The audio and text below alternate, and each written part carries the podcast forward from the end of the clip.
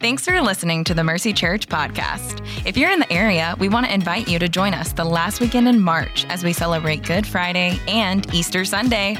Good Friday services will be at 6 p.m. on Friday evening, and then on Sunday morning, we invite you to join us for a time of worship, a message, and baptisms. Bring your friends, your family, and if you feel so led, invite your coworker, cashier, or barista to join you. Services will be held at regular service times at all campuses. To learn more, visit mercycharlotte.com slash events. Again, that's mercycharlotte.com slash events.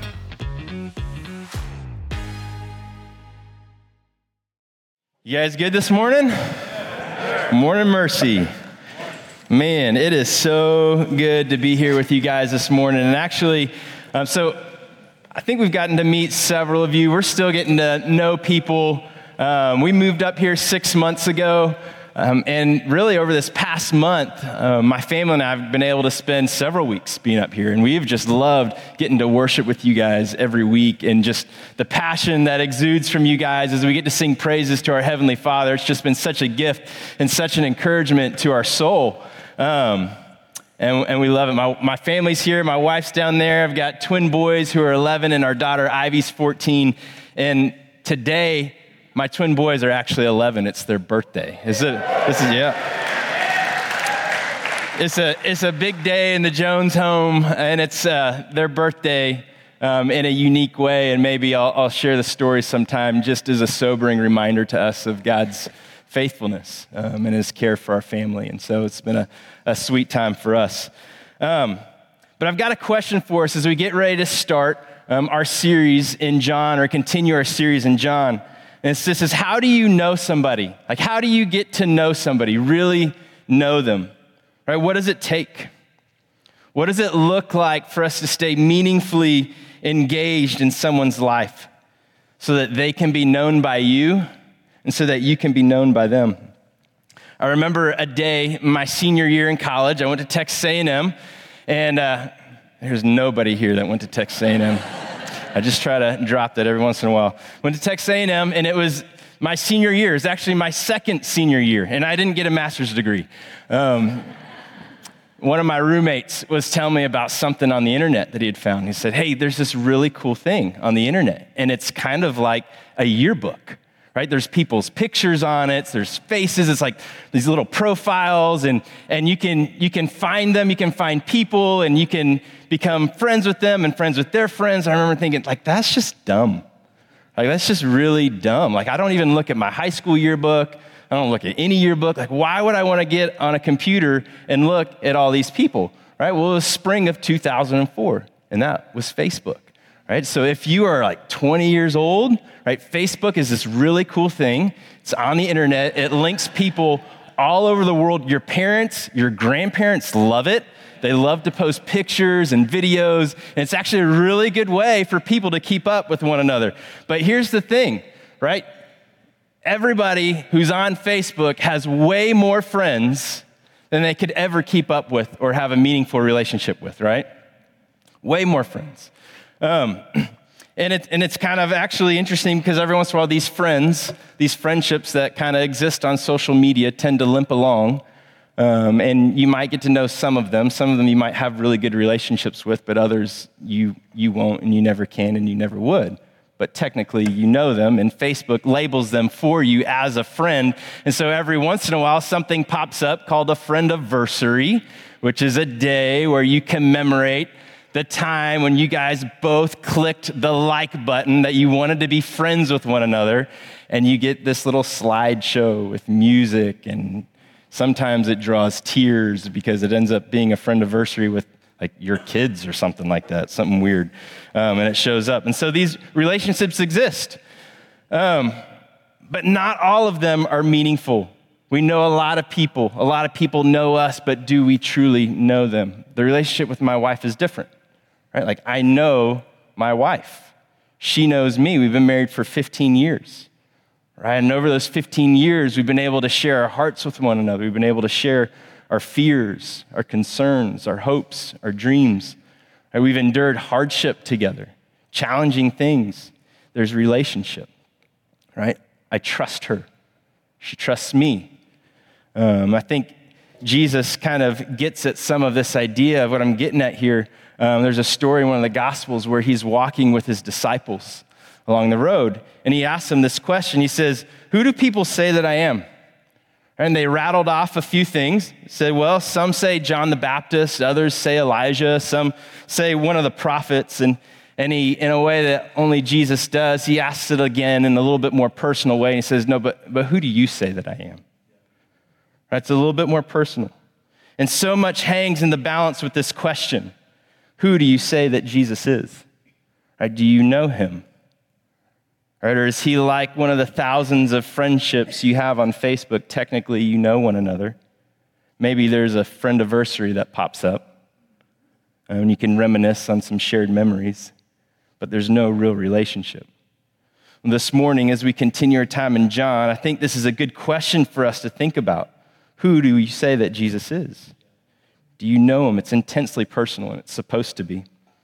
Um, but as we jump into this series, John, with John and John together, we're going to find that God is a personal God and he has made himself known to us through Jesus. And it's actually the very reason John wrote his letter. You guys might remember last week we touched on this, but in, in John 20, 30 through 31, says this He writes, Jesus performed many other signs in the presence of his disciples that are not written in this book. It says, But these, Right? In other words, John's telling us that he wrote this letter very strategically. He says, These things are written so that you may believe that Jesus is the Messiah, the Son of God, and that by believing you may have life in his name. So, in this series, in the Gospel of John, we're calling it For God So Loved, right? And our aim is to help us move from knowing about Jesus, right, intellectually, kind of like your Facebook friends, you know about them, to knowing him intimately. For God so loved the world, right? It's, it's one of the most extraordinary statements that we, we've ever made. God so loves the world, and his love for the world, his love for you, culminates in the cross, right? Where he took on our sin and our shame, and he died and rose again. So John says in chapter 3 Therefore, whoever would believe in Jesus will be saved from their sins and have eternal life with God because God didn't come into the world to condemn the world, but to save the world through the transforming power of the gospel. Right? That's good news, right? God is not here to condemn, but to give life. So, as we work through John's gospel, um, we're going to have to wrestle with the concept of belief. Right? John was writing to an audience, many of whom they'd witnessed the miracles of Jesus' death and his resurrection but they failed to believe that Jesus was the Messiah. They had knowledge, but no belief. So, what about you? Right, where do you sit this morning? Do you have belief? Right, if Jesus were to come up to you and he were to ask you, Who do you say that I am? How would you answer? And if you don't know how you'd answer, you're in the right place. I'm so glad that you're here. And what a great opportunity we have over these next several months to wrestle through together who Jesus is and what he came to do and the life that he gives. And so, our outline, we're going to break up these five verses in two parts. And I'm going to tell you where we're going. The first three verses, we're going to see that Jesus is God. Right? In the next two verses, verses four and five, we're going to see that Jesus gives life and he gives light and he gives victory. So essentially, we're going to see who Jesus is and we're going to see what he does. So let's look again in the first three verses. John writes, In the beginning was the Word, and the Word was with God, and the Word was God. He was with God in the beginning. All things were created through him, and apart from him, not one thing was created that has been created. So let's just pause for a second and just acknowledge how incredible the intro of this letter is. Right? Craig did such a great job reading it. I was going to say, can't you imagine somebody like a, like a Chris Hemsworth, right? The guy who played Thor in the Marvel movies, just reading this and speaking this, and you feel the weight of it. But man, just imagine Craig, right? Like that was so good, right? You just sense the richness and the weight of what we get to read and hear about. In these first few verses, John takes us to the beginning of everything. Right before the world existed, John tells us there was something. Before the world existed, we learn that God was there and the Word was there with him. Right? The word, we translate that from the Greek, that the Greek word is logos. Right? Logos was a well known philosophical idea in John's day. Right? The Greeks, they could look at humanity, they could look at people, and they knew that there was something different about people from the rest of the created world, right? There was emotion. They could express ideas. There was beauty. There was relationship. Man could decide to do something and do it. Man could act and do. And your word was the means by which you communicated yourself to others. Your word was the means by which you communicated yourself to others. And so the Logos captured all of this. Jesus is the Logos of God. He makes the invisible God visible to us, He reveals Him to us. In verse 18 of chapter 1, it says, No one has ever seen God, the one and only Son, who is himself God and is at the Father's side. He has revealed him to us. So, how do we know God? The Father? Through Jesus, the Son. It's fascinating, right? Right here in the beginning, John wastes no time and he gets right to it. And one of the first things we see in these verses is that the Word was there in the beginning. In other words, Jesus has always existed and was never created. This is really important for us to understand. Some of you may be familiar with the concept of the Trinity. Right? It's one of the more challenging things for us to wrap our minds around, but the scriptures clearly teach us that there's one God. Right? We, Mercy Church, believe that there is one God. There's only one God in heaven, but we believe that this one God is made up of three persons right? God the Father, God the Son, and God the Holy Spirit. They all three exist together in perfect unity. Right? And they are three distinct persons, each having a distinct and different role. So, just as the Father is God, so Jesus is God. And so the Holy Spirit is God. Jesus is not just an expression of God right? God doesn't show up sometimes as Jesus, other times as the Holy Spirit, and other times as the Father. Right? They are three distinct persons. Jesus is God, and He was there not just at the beginning, but before the beginning. Jesus was there before Genesis 1 1. Right? Genesis 1 1 says, In the beginning, God created the heavens and the earth. John 1 says, In the beginning was the Word. Before time and life and the world as we know it, Jesus was there. That could only be true of somebody that was divine. All things were made through him. Right, that's the second thing we see. Jesus is the builder. He was present at the beginning with God, and he's responsible for the creation of everything that was made. Right, listen to verse 3. It says, All things were created through him, and apart from him, not one thing was created that has been created. Paul, in his letter to the Corinthians, put it this way He said, Yet for us there is one God, the Father. All things are from him, and we exist for him. And there is one Lord, Jesus Christ. All things are through him, and we exist through him. So, right here, we see that everything flows from the Father through the Son.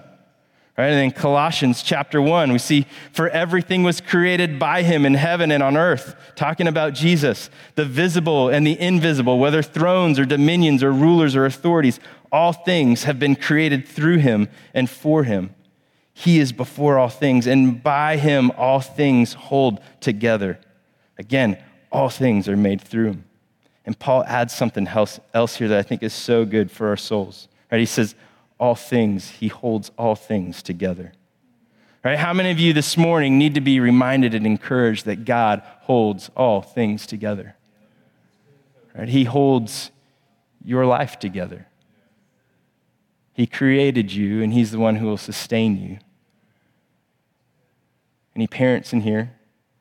He holds your kids together. As my kids get older, I need that reminder as I get ready to send one off to college. I know it's still four years away, but I have to remind myself that God holds my children together, and that's the best place for them to be. He holds us together. So, in these first three verses, we've seen that the Word, who is Jesus, has always existed and was never created. He is God, and He is the creator and sustainer of life. All right, so that's part one. Jesus is God. Now let's look at what He came to do. This is so good, right? He came to do what only He could do as the divine Son of God. Right? He came to restore creation back to its creator. He was the one who was going to restore Israel. He's the one who's able to bring all people back to a right relationship with God. He came to give us life, light, and victory. So let's look back at verses four and five. It says, In him was life, and that life was the light of men. And that light shines in the darkness, and yet the darkness did not overcome it. So in him was life, in both a physical and a spiritual sense. Like physically, right? He's the source of everything that is living. He's the author of life, the giver of life, the sustainer of life. If Jesus had not made us, if he had not made you and me, we wouldn't be here. Right? He's the source of our life physically, but he's also the source of our spiritual and eternal life.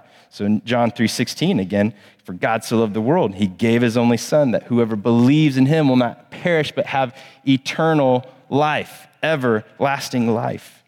And in John 11, we see another story a story about a man named Lazarus. You guys may be familiar with this story. Lazarus and Jesus were friends, and Jesus gets word that Lazarus is sick.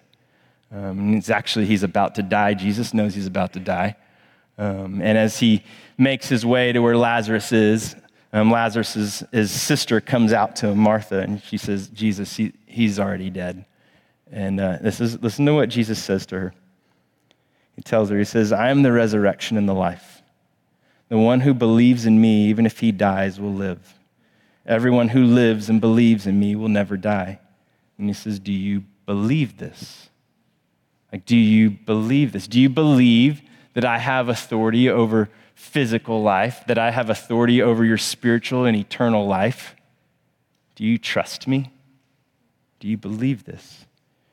And so, in this, as the story goes on, we know that Jesus called Lazarus out of the grave right? And Lazarus comes out. And we see that Jesus really does have authority over the physical and spiritual world. He's the one who can give us physical life and spiritual and eternal life. Do you trust him? Right? If you've been around church for a minute, you've probably heard that Jesus came to give us new life. At least I hope you have. But did you know, did you know that he also is here not just to be the source of your salvation, right? To be your, your ticket to eternity but He's here to sustain your everyday, day in and day out life. He is the source of your life. And there's a couple things that I want us to consider, right? If Jesus really is the creator of life, if He's the giver of life, then it would make sense that He's the one we would turn to to satisfy the longings of our hearts. I like to think of it this way right? Like if there was two wells, right? Wells that you would draw water from to drink, right? There's a Jesus well, and in the Jesus well is what you would imagine to find is Jesus, right? And another well, we'll just call it a, worldly well. And in this well, there's all kinds of things, right? There's career, there's relationship, there's friendship, there's, there's marriage, there's children, there's good things, right? There's other things in there like addictions, addictive substances, the things that glitter and shine, power, control, things that are in this well. And so often we find ourselves dipping into this well to draw out water to try and quench the thirsts of our longings. And the thing is, is that this well can only give us an illusion of satisfaction. Right? It's kind of like shrimp and grits. Does anybody like shrimp and grits? This is like my favorite meal, the best meal I've ever been introduced to in the South. But here's the problem with shrimp and grits one, it's always really expensive. And two, I get about five minutes down the road afterwards and I'm starving again. Right? Those grits, they swell up with water, they make you feel full, and every bite is just like so temptingly good, right? Like you just want to eat it and eat it. But then you're still hungry, right? Like this well, this worldly well, it gives an illusion of satisfaction, right? But it's worse than shrimp and grits because we find that this well actually leads to our destruction. But the well of Jesus gives us life, right? In John 4, Jesus is talking to a Samaritan woman and he tells her that he has water to offer her that will completely satisfy. Right? He told her, he said, anyone who drinks from the water that he gives will never thirst again. And then later in chapter six, after Jesus feeds 5,000 people with just a few loaves of bread and some fish, right, he says, He's the bread of life. And no one, anyone who comes to me will never be hungry again. Right? He is the one who is able to satisfy the longings of our hearts. And sometimes those longings are satisfied through material and physical things. That's good. But we can never mistake the gift for the giver. Right? We get into trouble when we begin to look at those gifts as though those are the source of our life. It's not. Jesus is. Even those of us who know Jesus as our Savior, right? We've turned from our sin and we've trusted Christ as our Savior. We can find ourselves trusting Him for eternal life, but then going, you know what? I actually need to be in control over here and I need to draw from this other well, right? To get the job that I need, the relationship that I need, the, the material things that I need, the comfort that I need to actually sustain and give meaning to my life. And we find as we draw from that well that the quench the thirst is never quenched. And so Jesus invites us to come, right? To come and drink from him and to find our longings satisfied in him in a way that only he can do. He goes on in verse 4. Um, John tells us that Jesus came to give not just life, but light. He says that the life he gives is the light of men right? Can you guys see well at night? I don't see very well at night. Uh, when we drive as a family, when the sun sets, my wife usually taps me on the shoulder and she says, It's time. Like, we need to change. Um, we want our kids to have a nice long life, so let's pull over, find a gas station, and let me drive. I'm like, Okay, you're right. So she drives. She drives at night. I grew up in Plano, Texas. I never had to drive at night. There were streetlights everywhere, lampposts everywhere. It was like noon, high noon, driving around Plano, Texas at 11 o'clock at night. Um, but we stumble around in the darkness, right? When we can't see, we trip and we fall. A couple years ago, I was serving as a youth minister several years ago, and I took our youth group to a fall retreat campsite. Um, and this was the first time we'd ever been there, and we had planned that we were going to play capture the flag at night right? Capture the flag is awesome, but capture the flag at night is even better, right? Because you can dress in dark clothes, camo, sneak around, and this was going to be a great, great night. Well, this camp also served as a summer camp. And so, summer camps, they don't really do laundry, but they do have clotheslines, so you can hang up swimming suits and towels. Um, so, we play this game, and it's not too long before I find out that two students have been clotheslined by the clotheslines. and one girl in particular like took it straight her right in the mouth, right? Just she was about to win, She's going for the line, hits the clothesline on her back, counting stars, right? Like literally counting stars. And uh, I was just really thankful that she's okay. Um, she's still my friend. Her family is still friends with us. Um, it all it all worked out. Um, but we stumble around like we need light. And the psalmist in Psalm 119, he writes this He says, God, your word is a lamp for my feet and a light on my path. Right? And Paul Tripp, who's an author and a pastor, he commented on this verse and he said, This means God's word is not just given to rearrange the way you think, but also to be the thing that guides the way you live. Right? The word of God reveals, it illuminates. John's telling us that the living word of God illuminates, right? Reveals to us who God is. He enables us by his grace to see our need for salvation, right? He's the light by which we're, we're able to process and make sense of things and, and the things we see and experience in our world. And without the word of God and the spirit of God, we'd be left to wander around blindly. Now, there's also a sense in which John uses light to describe righteousness, right? You see him compare good and evil, righteousness and unrighteousness, and the darkness describes the evil. And so in verse 5, he writes, The light shines in the darkness, and yet the darkness did not overcome it. The did not is a past tense verb referring to a specific event at a specific time. And you can probably guess and imagine what that event is. Most commentators and scholars agree that that is looking back on the cross, right? The cross, where Satan hoped he had won. But what he didn't realize is that God was actually in control. And what seemed like the darkest moment in history was actually the most victorious moment in all of history.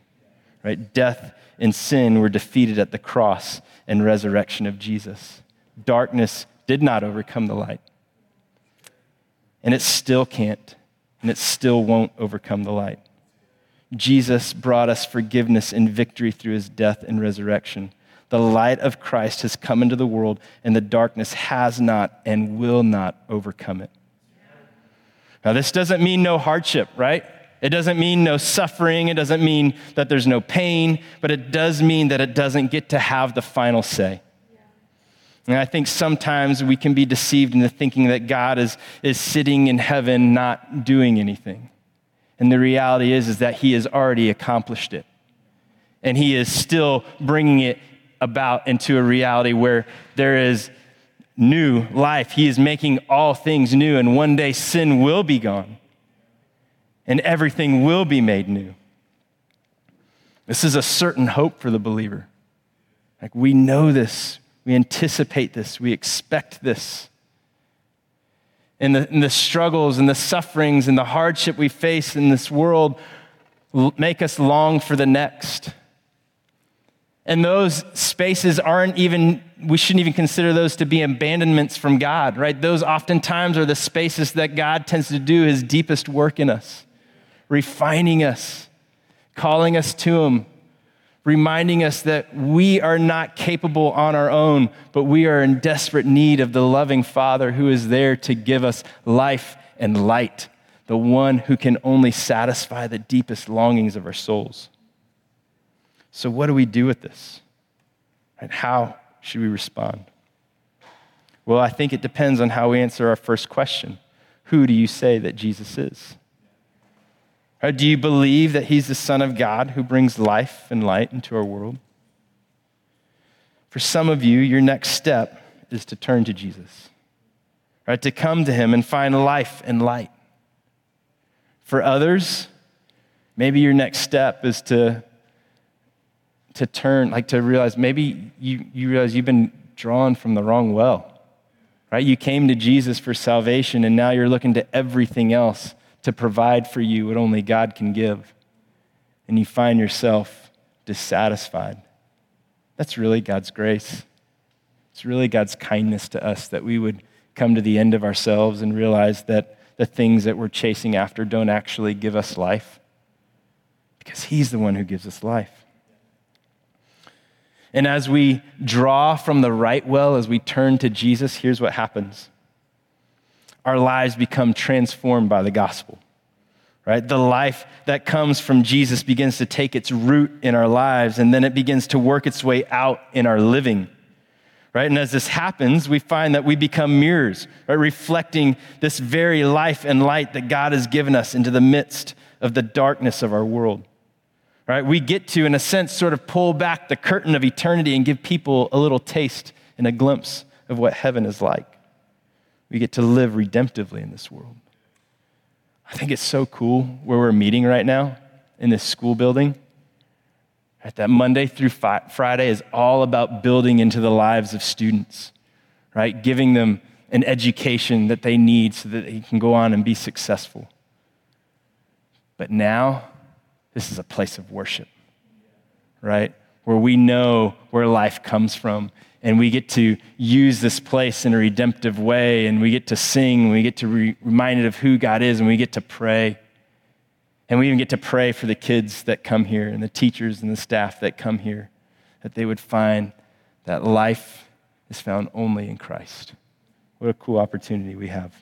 I'm going to invite the band to come on up, um, and I'm going to pray. Heavenly Father, God, thank you. You're the source of all of life. You've made us. God, you've made us in, our, in your image, in your likeness.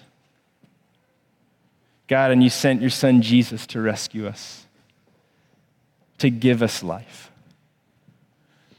God, I pray that you'd help us to only look to you as the source of life. God, would you forgive us when we turn to other things? God, when we get caught up in seeking the approval of man or our own comforts and desires. But God, that we would find our life in you and we would know a life that is an abundant life. So that's what you said you came to give us. God, help us to trust you with that because sometimes it's really hard. Sometimes it's really hard because things don't always make sense to us. But God, you are present and you are good. And thank you for Jesus. It's in his name we pray. Amen.